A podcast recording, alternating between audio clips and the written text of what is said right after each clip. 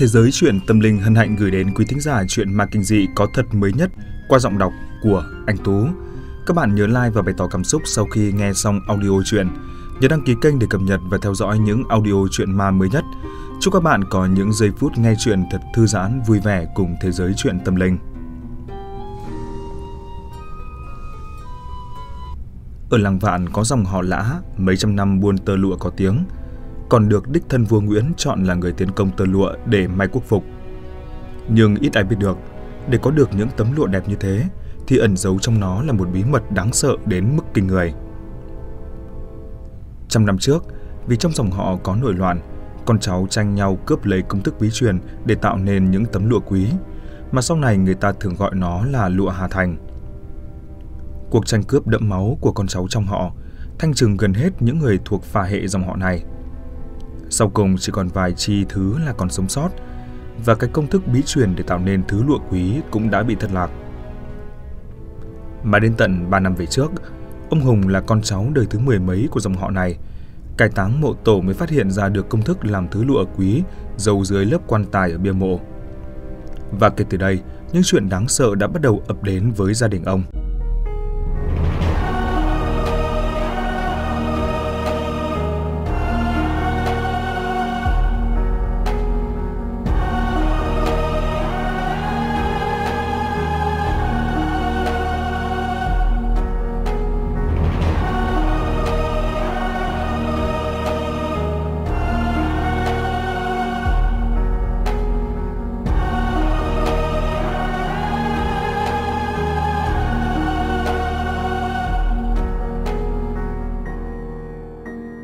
Ông Hùng thắp nén hương bay nghi ngút, cắm lên cái bát nhang ở trên bàn thờ, nhìn thấy thằng con trai cả đang quỳ lại ở trước bậc thềm mà thở dài bực dọc. Ông nói, Mày đứng lên đi, cho dù mày có cầu xin tao như thế nào đi nữa, thì cũng không được đâu. Mà từ nay, tao cấm tiệt đứa nào được động vào cái quyền công thức ấy. Cho dù sau này tao chết đi rồi, thì mày cũng phải chôn nó xuống mồ sâu cùng với tao. Ông Hùng nói xong quay đầu vào buồng trong, không thèm nhìn thằng con cả tên là Hưng đang quỳ trước nhà. Hưng buồn giàu, biết là thuyết phục bố thì cũng không được, nhưng ngoài cách ấy ra thì gã chẳng còn cách nào khác. Gia cảnh họ lã mấy năm nay đã quá xa sút người trong dòng họ này vì ở quê quá nghèo nên đều đã bỏ làng đi tha hương biệt xứ. Duy chỉ còn ông Hùng là bám trụ lại cái đất này, vì mang tiếng là trường họ phải hương hỏa các cụ.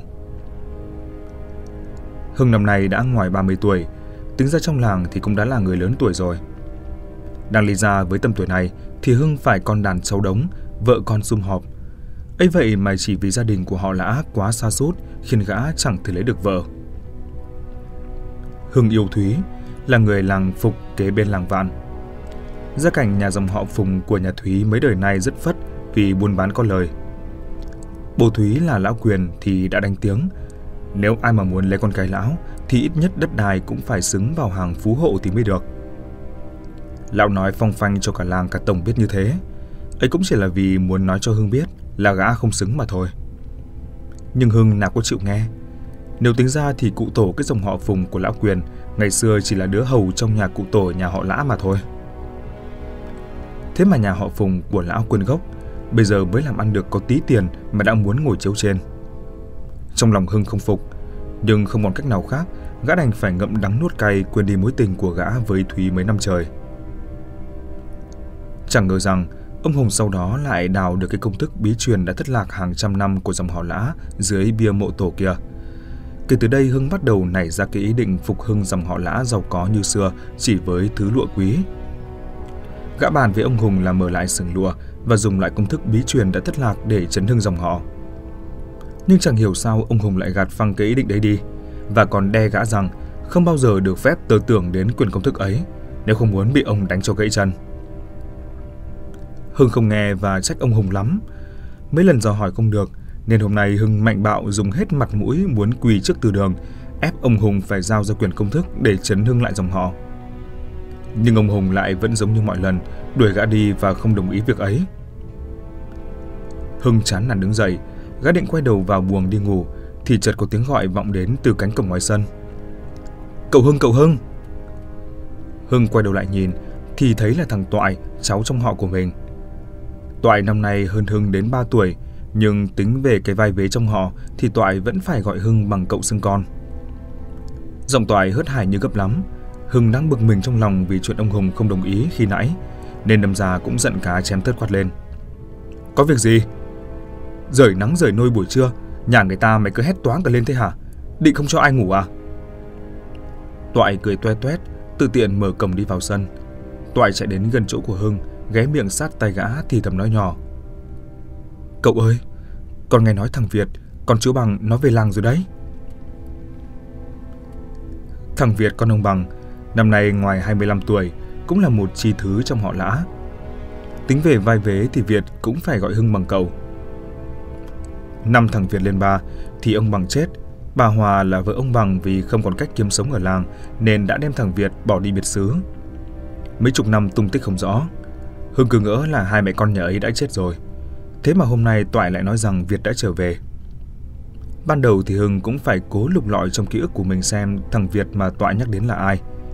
Nhưng sau đó khi được Toại kể đến ông Bằng, thì Hưng lập tức nhớ ra là mình có đứa cháu họ này. Có điều Hưng không hiểu Toại nhắc đến thằng Việt là có ý gì. Chàng gã hơi nhăn lại hỏi. Thằng Việt nó về làng thì làm sao? Có liên quan gì tới tao đâu? Toại đắc ý lắm, hắn cười nói. Thế thì cậu không biết rồi. Bà Hòa từ lúc đi biệt xứ, hóa ra là lên thành phố làm ăn, giờ giàu có lắm. Thằng Việt về thăm quê theo lời mẹ nó, mang theo bao nhiêu là tiền. Chỉ cần kỳ này cậu cháu mình quan hệ tốt với nó là không khéo cũng được sang lây đấy cậu ạ. Hưng mở to mắt kinh ngạc, trong lòng gã thoáng tính toán. Một lúc sau Hưng gật đầu nói. Được rồi, mày về qua nhà chuẩn bị đi. Tối qua gọi thằng Việt mời qua nhà cậu, bảo là cậu nghe tin nó về nên gọi qua ăn cơm. Phải bắt nó sang đây bằng được nghe chưa? Toại gật đầu xoa tay nói. Vâng, lời cậu bảo cháu cũng xin nghe. Nhưng hôm qua cháu nghe nó phong phanh nói chuyện, hình như là nó đã biết được cái chuyện ông Đào được cuốn bí kíp ở trong mộ tổ nhà mình rồi đấy. Hưng toàn quay đầu chuẩn bị bước vào nhà, lại nghe đến đấy liền có cảm giác không ổn. Gã cảm thấy rằng lần này Việt về là có toan tính, chứ không phải là chuyện đơn giản. Hưng quay ra nhìn Toại hỏi. Làm sao mà nó biết được? Việc ấy chỉ người trong họ nhà mình mới biết được thôi cơ mà. Cái đứa đi biệt xứ như nó bao nhiêu năm nay, thì tại sao lại biết được việc làng như thế? Là ai lộ cho nó? Toại bối rối lắc đầu nói. Dạ dạ, cháu không biết. Hưng thoáng tính toán trong đầu, Mắt gã đảo láo liên một hồi rồi nói. Được rồi, mày cứ gọi nó tối nay qua đây. Tao sẽ dùng lời bóc mẽ mà dò xét nó từ xem thế nào. Hưng nói xong thì đuổi toại về Còn gã chui vào nhà. Trước khi vào buồng trong ngủ trưa Gã còn thoáng liếc qua cái khay gỗ đặt trên cái bàn thờ ở trước từ đường Rồi mới nhịn nuốt nước bọt bước đi vào buồng trong. Tôi đến Hưng đã làm sẵn bữa cơm rượu sang trọng Gã còn phải bấm bụng gạ xin mãi thì bà Hường mới chịu cho gã thịt con gà trống cuối cùng trong đàn gà để đại Việt. 6 giờ tối, đã thấy Toại lấp ló ngoài sân và đi theo sau gã là một người đàn ông cao chừng mét bảy, rất to béo và bụng hơi phệ, với cặp mắt đầy tính toán và gian xảo. Người đàn ông này chính là Việt. Tính về vai vế trong gia phả họ lã thì Việt là cháu của Hưng. Hưng ngồi trước hiên nhà, đưa điếu thuốc lào lên rít sòng sọc nhìn xuống dưới sân, nơi Việt với Toại đang bước vào. Toại vừa nhìn thấy Hưng thì đã chào từ xa. Cháu chào cậu ạ. Hưng gật đầu nói. Ừ. Gã đảo mắt sang nhìn Việt thì thấy Việt không chào gã nên gã có chút hơi bực mình vì Việt lại láo như thế. Là phận cháu sắt mà gặp gã không chào. Nhưng gã vẫn cố kìm nén mà mở lấy trước. Việt đấy hả cháu? Việt mấy năm nay ở thành phố toàn ở với người cùng tuổi và xưng hô theo tuổi tác. Thế Hưng tuổi tác không kém gì mình mà lại phải gọi bằng cậu nên cảm thấy hơi mất mặt và không quen miệng. Sau cùng Toại đứng ở bên cạnh huých ác quá ra hiệu. Việt mới đành phải gượng gạo chào lại Hưng. Dạ, cháu chào cậu. Vâng, cháu là Việt đây cậu. Hưng gật đầu hài lòng, ra hiệu cho Toại và Việt đi vào trong nhà ngồi xuống mâm. Ông Hùng và bà Hường thì kể từ chiều đã có việc phải ra phố huyện, nên chỉ còn một mình Hưng là ở nhà để tiếp đón Toại với Việt. Ba chén rượu đầy nhanh chóng được Toại rót ra. Hưng có tiếng là chủ nhà nên đành phải cầm chén rượu lên trước để mở lời. Đây, nhân hôm nay có thằng cháu Việt lâu lắm mới về làng nên cậu làm bữa cơm để thiết đãi mày. Cạn chén đi. Hưng nhấc chén rượu hồ đồng khởi, Toại thì nuốt nước bọt ừng ực, từ lâu gã không dám động đũa. Vừa nhận đấy thì vội tọng nhanh chén rượu vô miệng, nuốt đến ực một cái, rồi như hổ đói lâu ngày cầm miếng thịt gà xé nát ăn ngấu nghiến. Hưng cũng thèm thịt gà, và lâu lắm rồi gã mới được ăn thịt gà. Nhưng Hưng trọng mặt mũi, không như Toại nên cũng chỉ cầm miếng thịt gà lên rất chậm và ăn từ tốn. Việc thấy Hưng và Toại diễn trò như thế thì không khỏi cảm thấy buồn cười, nhưng gã vẫn cố nhịn cho được việc. Việt là người thành phố, gã xưa nay giàu có nên ăn thịt thà đâu có ít. Gã nhìn thấy đĩa thịt gà đại khách của Hưng mà trong lòng cũng chẳng mặn mà gì. Chuyến này gã về cũng chẳng phải là vì nối lại tình xưa hay chỉ cốt có cái tên trong gia phả, mà cái chủ yếu là gã muốn nhắm đến chính là quyền bí kíp thất truyền về thứ lụa quý của dòng họ lã kia. Hưng ăn thịt uống rượu, cứ hối Việt gắp thức ăn nên Việt cũng chỉ gắp cho có lệ. Chừng hồi lâu làm vài miếng thịt gà xong cho đỡ thèm, Hưng mới đặt đũa xuống bát, dùng giọng bề trên trong họ mà hỏi Việt. Thế dạo này mẹ mày có khỏe không? Sao lần này về làng không đưa mẹ mày về cùng luôn? Việt lau cái miệng bóng mỡ của gã bằng đôi đũa rồi mới trả lời. Dạ thưa cậu, mẹ cháu dạo này bận làm ăn trên ấy nên không có về được. Hai cặp mắt Hưng tí hí, chợt hỏi sang chuyện của bà Hòa. Cậu nghe nói mẹ con mày trên thành phố làm ăn buôn bán lời lắm hả? Việt gãi đầu gãi tai cười khách sáo, hai mắt hơi nhào lại gã nói. Lời thì không lời cậu à, nhưng mà cũng đủ ăn. Hưng không tin nói. Mày lại cứ giấu cậu, cậu nghe người làng người ta nói biết hết cả rồi. Nói xong, Hưng chợt nhấp nhổm công yên, gã cố kiềm nén trong lòng lắm nhưng vẫn không nhịn được mà mở miệng muốn nhờ cậy Việt chuyện của gã với Thúy. Việt này, dẫu gì thì cũng là người trong họ nhà mình cả. Kỳ này cậu có chuyện này khó lắm, mày phải giúp cậu. Việt liền hỏi, là chuyện gì hả cậu? Hưng hơi ngượng nên phải nháy mắt cho Toại ra ý để Toại nói thay. Toại lập tức gật đầu hiểu ý, gã nói. Chuyện của cậu Hưng là năm nay cậu muốn lấy vợ, là cô Thúy ở bên làng Phục. Nhưng mà khó quá, bố cô ta đòi cậu Hưng phải có cái điền sản cỡ phú hộ trong làng thì mới cho lấy. Em xem... Toại nó đến đây, thì Việt liền gật gù hiểu ý, gã nói hơi lấp lửng. Ôi, chuyện ấy thì có khó gì, đều là người dòng tộc với nhau.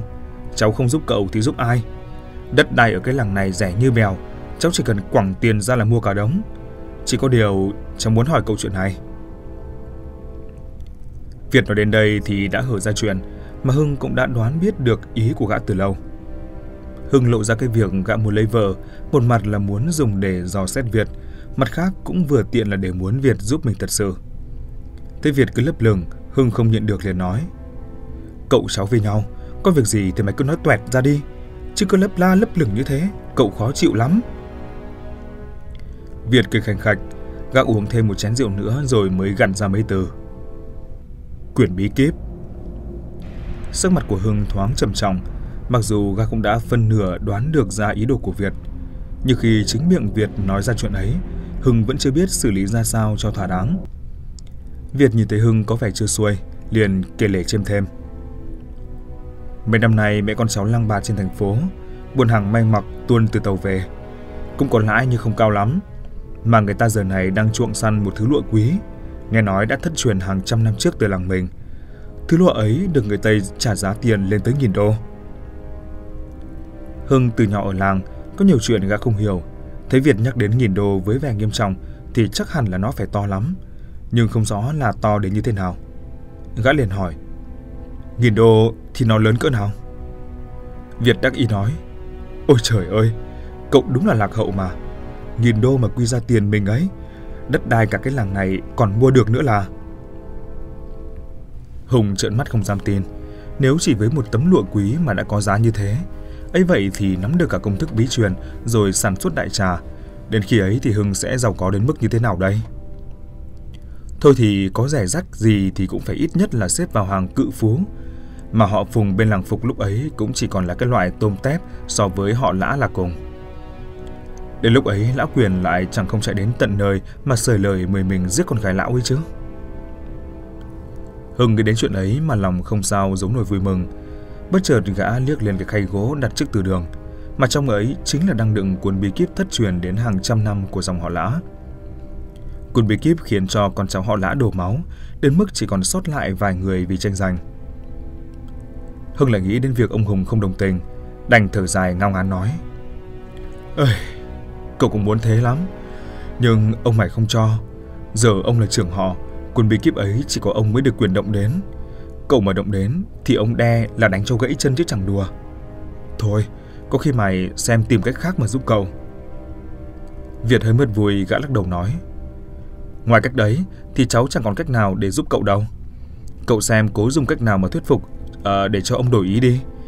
Cháu thì cháu xin hứa là nếu giờ này mà mình mở xưởng thì chi phí cháu sẽ lo hết. Mà tiền lời lãi là cháu chỉ dám lấy một phần, chứ còn 9 phần là để cho cậu giữ. Mà cái quan trọng chỉ là phải lấy được quyển công thức ấy thôi. Việt trầm ngâm hồi lâu, chờ mãi mà Hưng vẫn không trả lời, bèn bất đắc dĩ mở lời. Thôi, cậu cứ suy nghĩ kỹ đi. Suy nghĩ kỹ rồi à, hai ba hôm nữa báo cho cháu biết cũng được. Người Tây người ta gạ hỏi cũng chỉ qua đợt này thôi. Chứ còn lỡ mất cơ hội này là người ta đặt mối ở nước khác chứ chẳng mua gì lụa của nước mình nữa đâu. Việt càng nói vẻ chẳng cần thiết, nhưng thật ra trong lòng gã đang muốn ngấm ngầm ép Hưng phải ra tay ăn trộm cuốn bí kíp từ tay ông Hùng mà hành sự. Hưng bấm bụng làm liều, liền gật đầu nói. Um, được rồi, cậu sẽ lén ông cụ xem qua bản bí kíp rồi chép lại một bản. Sau đó mày mở cho cậu một cái xưởng, nhưng không được đặt ở làng này, để tránh ông cụ biết nghe chữa. Còn sau này họ nhà mình phất lên rồi, thì chắc là ông cụ cũng chẳng trách được mình đâu. Việt vui vẻ, hai mắt của gã sáng quắc như đuốc vì với được món hời. Gã hào hứng nâng ly lên để muốn chúc mừng cho thương vụ thành công của gã. Ba người trong mâm đều hết sức hào hứng và còn bàn bạc nhau xem nên chia cái lợi nhuận ấy ra sao. Cuối cùng theo ý kiến của Hưng thì Hưng sẽ nhận 6 phần lãi, Việt là 3 phần, còn Toại vì chỉ ăn theo nên chỉ nhận được một phần. Chiều hôm sau, Hưng đạp xe lên phố huyện mua một cuốn sổ màu đen để về chép lại thì công thức bí truyền về cách làm những tấm lụa quý. Đi qua hai con phố nhỏ, cuối cùng gã cũng đến được tiệm tạp hóa duy nhất trong huyện. Gã mở cửa tiệm bước vào bên trong, chọn lấy một cuốn sổ đen và dày nhất. Gã lựa loại giấy tốt nhất trong tiệm nhằm cho việc chép sách được thuận tiện và còn có thể lưu giữ được lâu. Sau khi ngắm nghía đủ thứ trong tiệm, xem xem mình có thiếu thứ gì chưa mua hay không, gã mới đem cuốn sổ đen ra quầy thanh toán tính tiền. Chủ tiệm tạp hóa là một người phụ nữ, năm nay độ chừng 40 tuổi. Nhìn thấy gã ăn mặc quê mùa nên nghi ngờ gã là kẻ cắp. Mụ cứ đứng đó nhìn chằm chằm làm gã cảm thấy khó chịu. Gã gõ mạnh cuốn sổ đen xuống mặt bàn mà nói với giọng bực tức. Bao nhiêu tiền? Mụ thấy gã hỏi như vậy thì mới cho rằng cái ý định mua cuốn sổ của gã là thật. Bởi lẽ vốn dĩ những người ăn mặc soàng xính thuộc giai cấp bần nông như Hưng có lẽ nào lại đi mua sách vở về để mà viết. Mà nếu có lựa sổ về để viết thì cũng thường chỉ chọn những loại nào rẻ tiền nhất. Nhưng nhìn Hưng như không có tiền mà lại chọn cuốn sổ sang nhất thì chẳng trách tại sao mụ lại nghi ngờ gã là có cái ý đồ ăn cắp vặt trong tiệm như vậy. Mụ cầm cuốn sổ lên liếc xéo một chốc rồi mới ra giá. 10.000 đồng. Hưng toàn trợn mắt kinh ngạc, nhưng gã lại nhanh chóng giấu được cái thứ cảm xúc ấy. 10.000 đồng là có thể đủ cho gã có một bữa rượu say bét nhè cùng với toại ở đầu làng. Vậy mà chỉ một cuốn sổ đen nho nhỏ lại có cái mức giá trên trời như vậy, thì gã không ngạc nhiên làm sao cho được. Nhưng Hưng tính toán đến chuyện thiệt hơn, nên vẫn cố gắng bấm bụng lôi ra tờ giấy bạc 10.000 đưa cho mụ chủ tiệm tạp hóa, rồi nhanh chóng cầm cuốn sổ đen rời khỏi. Mụ chủ tiệm tạp hóa cũng nhìn gã với vẻ thoáng ngạc nhiên, nhưng sau cùng cũng chỉ lắc đầu, coi như là con mắt đánh giá người của mụ nhìn lầm. Và người đàn ông nghèo khổ rách áo ôm này có thể bỏ ra được một số tiền lớn đến như thế để mua sổ cũng là chuyện hiếm có. Ra khỏi tiệm tạp hóa, Hưng hùng hăng bực dọc vì bị coi thường. Gã nhìn lại bộ quần áo khố rách áo ôm của mình mà thầm nghiến răng quyết tâm phải làm giàu cho được. Quyết không để cho thiên hạ còn có thể khinh thường gã như vậy. Sau khi về nhà, gã giấu kín cuốn sổ dưới cây gối ở đầu giường, rồi chờ cơ hội ông Hùng đi vắng là sẽ lén lút mời trộm cuốn bí kíp ra đọc và chép trộm. Và cuối cùng thời cơ cũng đã đến. Buổi chiều ông Hùng có việc qua xã bên, phải đến tối mới về. mà bà Hường thì đang mải lui cui làm mấy thứ ở sau cái chuồng lợn. Hưng liền lén lút bước đến gần cái từ đường, đứng trước cái hộp gỗ đựng cuốn bí kíp gia truyền. Gã đảo mắt nhìn quanh canh chừng một chặp cho cẩn thận, rồi mới đưa tay lên chắp lại khấn vái trước bài vị của tổ tiên mà lầm bầm rằng con là Hưng, là đích tôn của dòng họ Lã. Nay dòng họ nhà mình đã đến hồi đèn cạn lửa tắt, không còn cách vãn hồi. con không còn cách nào khác, chỉ đành mượn cuốn bí kíp này để hồi sinh lại dòng họ nhà mình, để nở mày nở mặt với tổ tiên. Để công thức bí truyền không bị mai một, này con xin phép sao ra một bản của quyền công thức này để mở xưởng làm ăn. Mong gia tiên tổ tông hiểu cho và xin cũng thành toàn cho con. Khân vai xong, Hưng bừng vội cái khay gỗ trên bàn thờ từ đường, đặt xuống cái sập gỗ, rồi cẩn thận bê cuốn bí kíp làm thứ lụa quý từ trong khay mở ra. Những dòng chữ bí ẩn giấu hàng trăm năm, phủ sau lớp cát bụi dày đặc, dần được hé mở. Một sự thật kinh động lòng người được lộ ra. Từng dòng chữ nôm màu đen nhánh uốn lượn trên mặt giấy, tuy trông rất giống thật nhưng lại làm Hưng có cảm giác mờ ảo như màn đêm. Thoáng nhìn qua nét chữ trên cuốn bí kíp, Hưng thất vọng tràn trề vì đó toàn là chữ nôm, mà chữ nôm thì gã chẳng hiểu gì cả. Nhưng gã nghĩ đến việc là người ở thành phố hẳn sẽ có cách liên hệ được người nào đó mà dịch được những chữ này chuyển thành từ ngôn ngữ mà gã có thể hiểu được. Nên Hưng vẫn cẩn thận trải cuốn bí kíp, mở ra mặt giấy đặt trên kệ, rồi đem bút bi phỏng theo nét uốn lượn của từng chữ mà chép lại vào cuốn sổ đen. Vì việc Hưng không biết chữ nôm khiến gã không thể nào chép nhanh được hết công thức trong cuốn bí kíp, mà chỉ có thể dùng cách phòng theo, nên gã phải chép thật lâu. Trời đã dần tối, Hưng đoán chắc là ông Hùng sắp về nên đành phải cất lại cuốn bí kíp đặt lại chỗ cũ, hẹn lần sau lại chép tiếp. Khi gã vừa đặt xong cuốn bí kíp vào vị trí cũ, thì cũng là lúc tiếng ông Hùng vọng đến từ cái cổng ngoài sân. Nhà cửa sao mà để tối đen như mực thế này? Hưng, mày không biết bật cái đèn lên hả con? Hưng giấu vội cuốn sổ đen nhét dưới gầm cái sập gỗ, rồi mới hét toáng vang ra cả bên ngoài trả lời ông Hùng. Dạ, hồi chiều con ốm mệt quá nên là ngủ quên. Gã vội bật nhanh cái đèn điện ở trong nhà, bàn tay vẫn còn hơi run run vì vừa rồi gã làm một chuyện lén lút. Ông Hùng bước vào trong nhà, nhìn quanh một hồi rồi mới từ từ ngồi xuống cái sập gỗ. Ông đổ nước nóng vào trong ấm trà, pha một ấm trà đặc rồi ngồi nhâm nhi. Hưng thì lẻn vào trong buồng ngồi thụp xuống thở phào vì gã vừa rồi may mà nhanh tay. Nếu không ông Hùng về phát hiện ra gã chép trộm cuốn bí kíp thì xong chuyện. Từ đó gã cứ rình mò liên tục, chỉ đợi ông Hùng ra khỏi nhà là lập tức đem cuốn bí kíp bỏ ra chép trộm. Mới đầu thì gã còn sợ ném chuột vỡ bình, nên nét chữ chép rất cẩn thận, còn về sau thì gã chép vội nên rất qua loa và cầu thả. Đúng một tuần sau thì gã hoàn thành chép toàn bộ được cuốn bí kíp về công thức làm thứ lụa quý. Gã nhanh chân chạy đến nhà toại, hối toại mau chóng ra bưu điện xã, là một bức điện báo gọi cho Việt về làng có công chuyện gấp. Việt ở trên thành phố mấy hôm nay vẫn đang chờ tin tức của Hưng. Được điện báo một cái là gã đã phóng xe máy ngay từ thành phố về làng để gặp Hưng. Trong cái lán nhỏ ở đầu làng, Hưng, Việt và Toại đang ngồi quây quần lại bên mâm thịt chó, mà người mời bữa này chính là Việt. Việt nóng lòng sốt ruột, chưa chờ Hưng động đũa đã liền hỏi ngay. Cậu Hưng, cậu hối cháu về gấp như thế, có phải là đã lấy được cuốn bí kíp từ tay ông rồi không? Hưng đắc ý, gã chẳng vội gì mà chỉ từ tốn đưa miếng thịt chó vô trong miệng, nhai đều cho thật đã, rồi mới nói. Cậu lấy được rồi, nhưng chỉ có điều... Việt hỏi gấp, có điều làm sao hả cậu? Hưng nhau mày tỏ vẻ khó khăn nói. Cuốn bí kíp này từ đời tổ tiên dòng họ nhà mình. Khi ấy người ta lại thịnh hành cái thể chữ nôm, nên đâm ra cậu chép được hết mà đọc chẳng hiểu được gì. Đấy mới là cái khó. Việt vừa nghe đến đây, hai hàng lông mày nhăn chặt của gã liền giãn ra. Gã cười nói. Ôi cháu tưởng chuyện gì, chứ còn việc dịch chữ thì sớm cháu cũng đã biết từ trước rồi. Cậu cứ đưa cuốn bí kíp ấy đây, cháu sẽ đưa cho người ta dịch cho cậu. Hương lắc đầu, gã sao có thể đồng ý việc ấy nếu đưa cuốn bí kíp ấy cho Việt thì gã đâu còn là người nắm đằng trôi nữa. Cho nên gã quả quyết. Mày phải đưa người về đây, dịch trước mặt cậu. Dịch xong là cậu lấy một bản, còn mày lấy một bản. Sau này mở xưởng lợi nhuận chia đôi. Việt hào phóng vỗ bàn. Được, cậu đã nói thế thì cháu xin làm theo lời cậu. Cậu cứ chờ đi, Khoảng độ hai hôm nữa là cháu sẽ đưa người về dịch quân bí kíp ấy. Nói xong, Việt nâng chén chúc mừng. Cả ba người chè chén say rượu nát đến be bét rồi mới lê lết về nhà.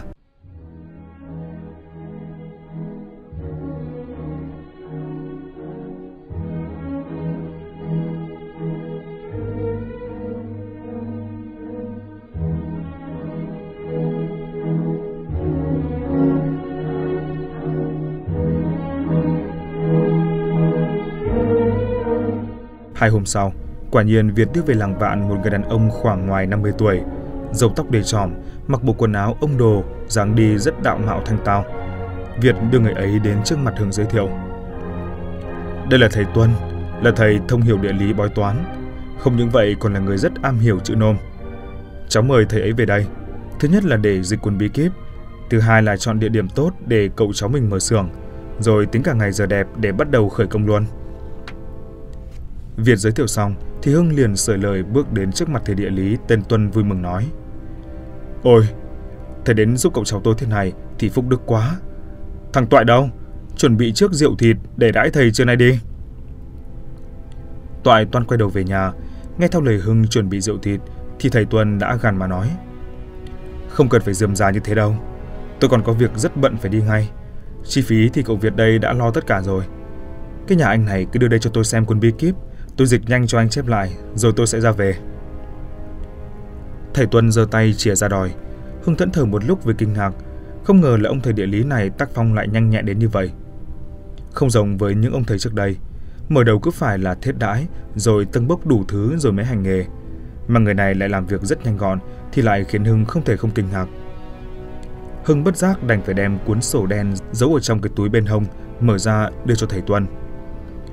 Thầy Tuân nhanh tay tiếp lấy cuốn sổ, ngồi xuống cái ghế ở trong lán, rồi mới đem cặp kính lão đem lên, chậm rãi nhìn từng nét chữ trong cuốn sổ. Mới đầu thầy Tuân còn trầm ngâm, còn có vui tươi cười nói khi đọc.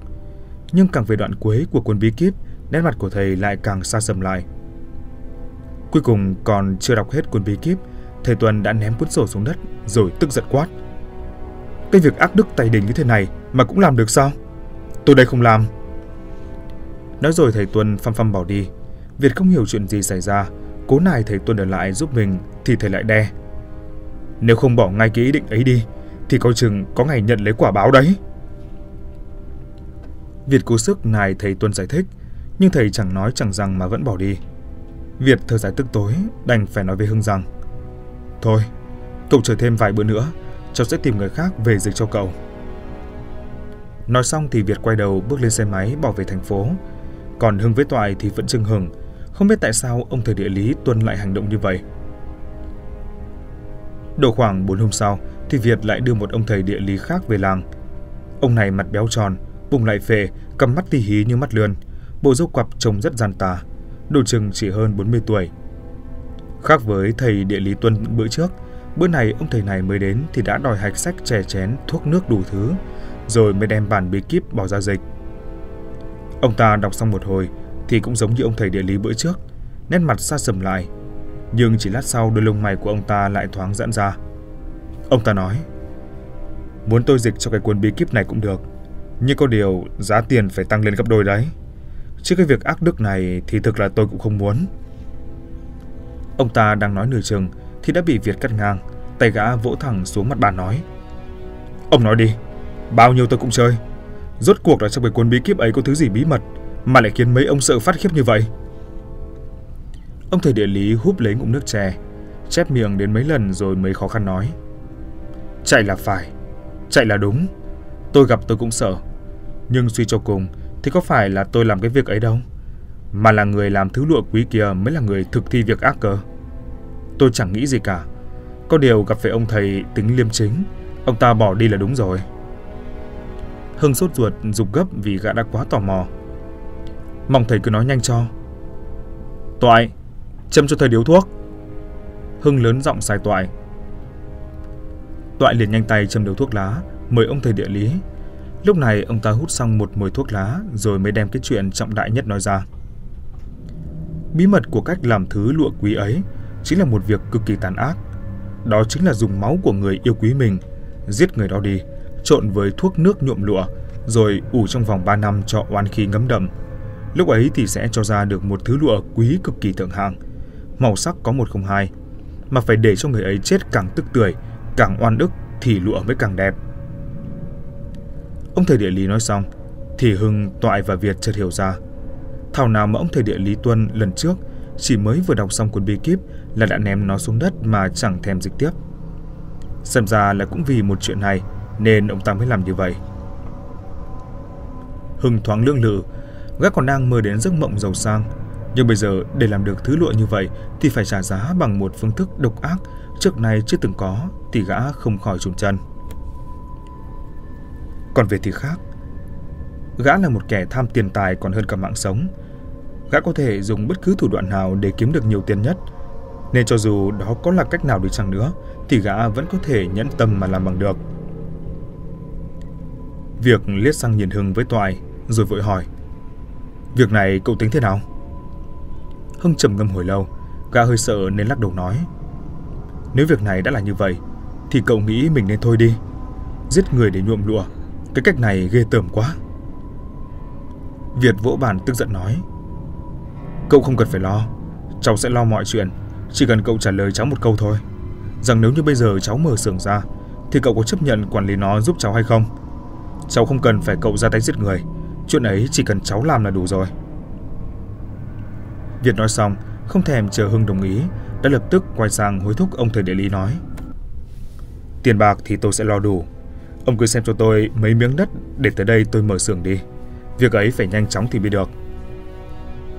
Ông thầy địa lý gật đầu nói. Việc ấy là chuyên môn của tao mà lì. Mày cứ chuẩn bị tiền đầy đủ đi. Dăm ba hôm nữa, tao sẽ chỉ cho mày vài khu đất quý. Nói xong, ông thầy địa lý cũng đứng dậy, Quay đầu mà đi mất. Việt lại quay sang nhìn Hưng, Thấy Hưng vẫn còn chưa xuôi. Trong mắt gã, lào liền tính toán một hồi, Rồi chợt nhìn Hưng cười nói. Thôi, Chẳng mấy khi có dịp, Cháu muốn mời cậu lên thành phố chơi một chuyến.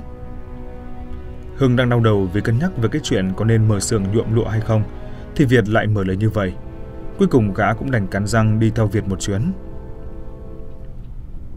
Lên thành phố Việt đưa Hưng vào một quán bar hạng sang, toàn là những người đẹp hào hạng có số ở Hà Thành. Việt đưa Hưng đi chơi bời sướng như là một ông hoàng, khiến Hưng quên hết những ngày tháng khổ cực. Việt cứ kiên trì như vậy đến mấy lần, cuối cùng rồi mới dở giọng ra hướng Hưng đi vào con đường tội ác. Đấy, cậu thấy chưa? Giàu có, nó có sướng hơn không? Việc gì phải chui rúc ở cái xó làng ấy? Ở đây rượu thịt đều huề cả ngày, gái đẹp thì cả đàn cả đống. Còn cái em Thúy của cậu ấy à? Có bằng một cái móng chân của con gái đẹp trên này không? Gái ở đây ngon ngọt, đến liếm ngón tay mà mút chùn chụt cũng thấy ngọt nữa là. Việt đem Thúy ra so sánh với những cô gái bao hạng sang, làm cho Hưng cảm thấy hơi khó chịu. Vì dẫu gì Thúy cũng là người mà Hưng đem lòng yêu thương suốt bao nhiêu năm. Nhưng so ra thì Hưng thấy Việt nói cũng có cái đúng. Thúy quả thực không có được cái tính cách chiều chuộng mình giống như các cô gái ở đây. Thúy chân thật nết na hiền lành quá, mà lại thiếu đi nét tinh nghịch, táo bạo và nóng bỏng như các cô gái ở đây. Nhưng thứ ấy Hưng chưa từng trải nghiệm một lần trước đây. Nhưng giờ đây khi đã trải nghiệm một lần rồi thì nghiện không sao dứt ra nổi. Hưng thấy cuộc sống giàu sang như vậy vẫn hơn. Ngày xưa gia đình Thúy khinh thường Hưng như thế nào, vậy mà bây giờ Hưng nếu vẫn cứ muốn đâm đầu vào thì không phải tự nhận mình là một thằng ngu ư. Cho nên câu nói của Việt khiến Hưng luôn phải đau đáu mà suy nghĩ lại. Về nhà mấy hôm, Hưng cứ rúc ở góc tường mà ôm đầu. Ông Hùng hỏi gì cũng không nói, vì gã vẫn còn toàn tính xem là rốt cuộc mình có nên đồng ý với Việt hay không. Nhưng cuối cùng cái sự cám dỗ của đồng tiền quá lớn khiến gã không sao cưỡng lại được. Hai hôm sau, không chờ Việt gọi điện, Hưng đã bắt xe thẳng lên thành phố để gặp Việt và đồng ý với việc là mình sẽ trở thành người quản lý cả cái xưởng ấy thay cho Việt. Đổi lại là món lợi nhuận kích dù và cái việc giết người để lấy máu nhuộm lụa cũng không phải là Hưng làm. Việt đồng ý ngay và gã đưa tiền cho Hưng, hối Hưng về làng gấp để hôm sau cùng ông thầy địa lý lần trước qua xem đất chọn ngày để mở xưởng. Xưởng nhuộm lụa nhanh chóng được chọn xây ở một khu đất gần với nghĩa trang làng Đại, cách làng Vạn chừng 10 cây số. Ông thầy địa lý nói rằng nơi ấy gần với âm khí nên rất có ích cho việc nhuộm lụa. Chỉ có điều xưởng lụa này mở ra 10 năm là phải đổi địa điểm khác nếu không muốn âm khí quật lại mà giết luôn cả chủ. Ba tháng sau, xưởng nhuộm lụa chính thức được khánh thành với số lượng nhân công chỉ khoảng 10 người. Hàng tá những thứ thuốc nhuộm được chuyển về và chỉ chờ một mẻ thuốc nhuộm lụa đầu tiên để mở xưởng. Một tuần sau, Việt đích thân lái một chiếc xe oát xuống làng đại đi cùng với gã là một cô gái độ chừng tuổi 20, nét mặt hết sức xinh đẹp tươi tắn. Cô gái đi cùng Việt vào trong xưởng lụa và từ đó không còn thấy quay ra nữa. Vài ngày sau thì thứ lụa bí truyền hàng trăm năm cuối cùng cũng được bắt tay vào làm. Hàng loạt mẻ lụa lớn nhỏ cứ tăm tắp ra lò đều đặn, với chất lụa bóng bẩy mềm mượt. Lụa được phơi khô và cất đi để thật kỹ qua 3 năm rồi mới đem ra chào bán. Khi thứ lụa được chính thức tung ra thị trường, hàng loạt những hiệu buôn lớn nhỏ từ thành phố đổ xô về mua. Dẫu dù là giá rất cao nhưng vẫn hết hàng. Hưng từ một tên khố rách áo ôm bỗng chốc trở thành một phú hộ có đất đai đồn điền rộng lớn vô kể. Ông Hùng đến khi này mới phát hiện ra việc làm táo tợn của Hưng, nhưng đã là quá muộn. Ông tức đến hộc máu ở trong miệng, rồi sau đó cũng chết. Căn nhà của ông Hùng ngày xưa rách nát, trông nghèo rất vùng tơi, thì nay ngay bên cạnh cái nhà cũ ấy đã được xây nên một căn nhà xây mới khang trang tiện nghi. Đồ đạc nội thất trong nhà toàn là những thứ sang trọng mua từ thành phố về, lại còn cả chiếc xe hơi mới cóng mà Hưng mới tậu được dăm bữa. Việc ông Hùng chết không khiến Hưng và Việt dừng lại được bàn tay của tội ác. Khi xác ông Hưng chết còn chưa kịp hơi ấm, thì hai kẻ ác tâm cũng nhân lúc vắng người mà lén lút trích lấy hết sạch số máu của ông, dồn vào trong hũ để ủ ngâm dần làm máu thứ lụa quý. Mỗi lần làm một mẻ lụa quý là phải có một mạng người chết. Mà mỗi lần một người chết ấy, cái tình yêu thương của họ càng lớn dành cho mình thì thứ lụa càng đẹp. Vậy nên máu của ông Hùng mà dùng để làm thứ lụa quý thì không còn có gì có thể đẹp hơn. Và những tấm lụa làm ra từ máu này có thể khiến cho giá trị của những tấm lụa cao lên vô số lần. Lại kể đến họ Phùng ở bên làng Vạn. Ngày xưa thì cứ cấm cửa Thúy không cho qua lại với Hưng. Nhưng mấy năm nay Hưng làm ăn phất lên, còn nhà họ Phùng thì lại lụi bại dần, nên Lão Quyền liền trở mặt soi như trong chóng. Lão Quyền lần là đến gần Hưng mà muốn nối lại mối duyên xưa của Hưng với Thúy. Hưng ngày này đã chẳng giống như ngày xưa. Con mắt của gã ngày xưa chỉ bao quát trong cái làng nhỏ bé này, còn giờ này thì gã đã phóng tầm mắt ra xa đến tận thành phố. Nơi ấy có những cô gái còn đẹp hơn Thúy nhiều lắm. Lão Quyền càng muối mặt muốn đến lấy lòng gã thì chỉ làm cho gã cảm thấy khinh thường thêm mà thôi. Còn về việc của gã về Thúy, gã cũng muốn tính đến nhưng cũng vẫn muốn làm Lão Quyền phải mất mặt thêm một vài lần rồi mới đặt vấn đề. Nhằm trả thù cái việc mà ngày xưa Lão Quyền đã khinh thường gã như thế nào, thì ngày nay tất phải trả giá bằng hậu quả đích đáng. Hưng muốn giày vò cái họ Phùng, rồi dùng thế lớn mà ép cho con đường làm ăn của họ Phùng đi đến hồi lụi bại. Để rồi đến lúc họ Phùng khố rách áo ôm còn hơn gã ngày xưa, lúc ấy thì gã mới đưa tay đỡ lấy mà giúp đỡ nhà họ Phùng, lấy lại cái quyền thế ngày xưa của dòng họ Lã mà gã vốn dĩ ra phải được hưởng. Vì chính họ Phùng cũng chính là thứ bề tôi kẻ hùng người hạ của nhà họ Lã ngày xưa mà thôi. Vậy mà lại dám vượt mặt thì phải bị gã trừng trị. Mấy năm sau nữa, quả nhiên họ Phùng chết thật. Nhà họ Phùng chuyên buôn bán đồ gốm sứ, thì nay không hiểu sao gốm sứ của nhà họ Phùng cứ không đảm bảo chất lượng, chỉ được dăm bữa là vỡ, dẫn đến những mối hàng quen cũng mất dần. Việc làm ăn thất bại khiến cho gia đình cảnh nhà lão Quyền đi vào con đường nghèo túng. Lão Quyền nhiều lần qua hỏi mượn Hưng ít vốn để làm ăn và viện cớ tình thân của Hưng với Thúy ngày xưa để đưa ra làm con bài vay vốn. Nhưng Hưng chửi Lão Quyền, Hưng chửi đến mức Lão Quyền nhục nhã không còn mặt mũi nào để gặp vợ con. Nghĩ đến gia thế ngày xưa và ngày nay của mình, Lão Quyền không nhịn được, mấy đêm sau liền mò ra bờ đê, nhảy xuống sông mà tự vẫn. Xác Lão Quyền trôi giạt về đâu không biết, người ta tìm cả nửa tháng trời mà chẳng thấy. Người nhà Thúy vì không tìm thấy xác nên chỉ đành lập một cái bia mộ không để thờ cúng. Hưng sau khi trả thù được lão quyền thì mới đặt vấn đề với nhà họ Phùng muốn hỏi cưới Thúy về làm vợ. Bà Xuân là mẹ của Thúy giờ chỉ là một người đàn bà quá bùa, nhà lại nghèo không lo được cho Thúy. Thằng con thứ năm thì nay lại đang cần tiền đi học đại học, cho nên dù có thù hận Hưng đến như thế nào về cái chết của chồng mình, bà vẫn phải cắn răng chịu đựng mà gả con gái cho Hưng. Hôn lễ được cử hành long trọng, từ thành phố có nhiều vị khách sang trọng muốn nhân dịp này đến chúc mừng Hưng, để lấy lòng Hưng, mong rằng gã sẽ ưu tiên bán lụa cho mình. Còn Việt thì cũng huy động một lực lượng hùng hậu đến chúc mừng đám cưới của Hưng. gã thuê nhiều tên đàn em đến để làm lực lượng an ninh hoành tráng trước đám cưới. Rồi thuê hẳn cả ca sĩ nổi tiếng từ thành phố về, lại đặt mua cả viên kim cương đắt nhất trong tiệm nữ trang số 1 Hà Thành, về để mừng cho mợ mới cưới của cậu. Đám cưới lớn nhất cả khu làng quê, vang dội khắp cả một vùng về độ chịu chơi, khiến cho Hưng mát lòng mát dạ. Cái lý tưởng ngày xưa của gã, cái ước mơ gã cho là viển vông thì nay đã thành sự thực. Và bao nhiêu kẻ đã khinh thường gã, giờ đây đã đều phải quỳ gối dưới chân của gã, mà cầu xin gã tha thứ như gã hằng mong muốn.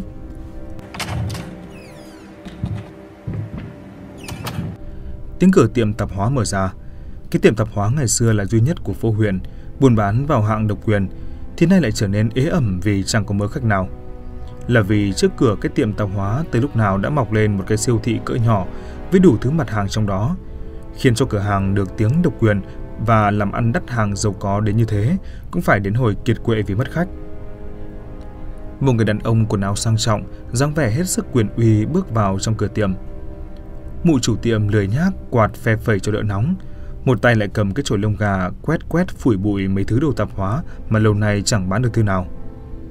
Chợt mụ thấy đột nhiên lại có khách bước vào cửa tiệm của mình, hơn nữa lại còn là một người khách sang trọng thì không khỏi vui mừng. Giọng mụ sởi lời mừng như điên nói: "Ôi thằng em đẹp trai, muốn mua gì thì à, để chị chỉ cho." Mụ hớn hở đứng dậy thì bị người đàn ông quát cho một trận nói: "Sao bà vẫn còn dám ngồi đây? Cửa tiệm này đã được lệnh là giải tỏa rồi cơ mà." Giờ đây khu đất này là quyền sở hữu của tôi. Tôi sẽ đập nó đi và xây lên một tòa nhà lớn ở đây. Tôi đã cho người đến báo bà chuyển đi mấy lần rồi, mà sao bà vẫn không chịu hiểu thế hả? Người đàn ông chợt cầm một cái bình gốm trong tiệm, ném xuống đất vỡ choang một cái. Người đàn ông này không phải là kẻ nào khác, mà chính là Hưng. Năm xưa gã bị khinh thường trong cái tiệm tạp hóa này vì quá nghèo, thì ngày nay gã đã giàu có rồi, nên gã quay lại trả thù tất cả những người đã khinh thường gã. Mụ chủ tiệm tạp hóa còn đang vui mừng vì tưởng là có khách, thì hóa ra vị khách đó lại là người đến đòi đất thì không khỏi tận người. Đây là miếng đất truyền đời của nhà mụ để lại, vừa may lại ở trung tâm phố huyện nên rất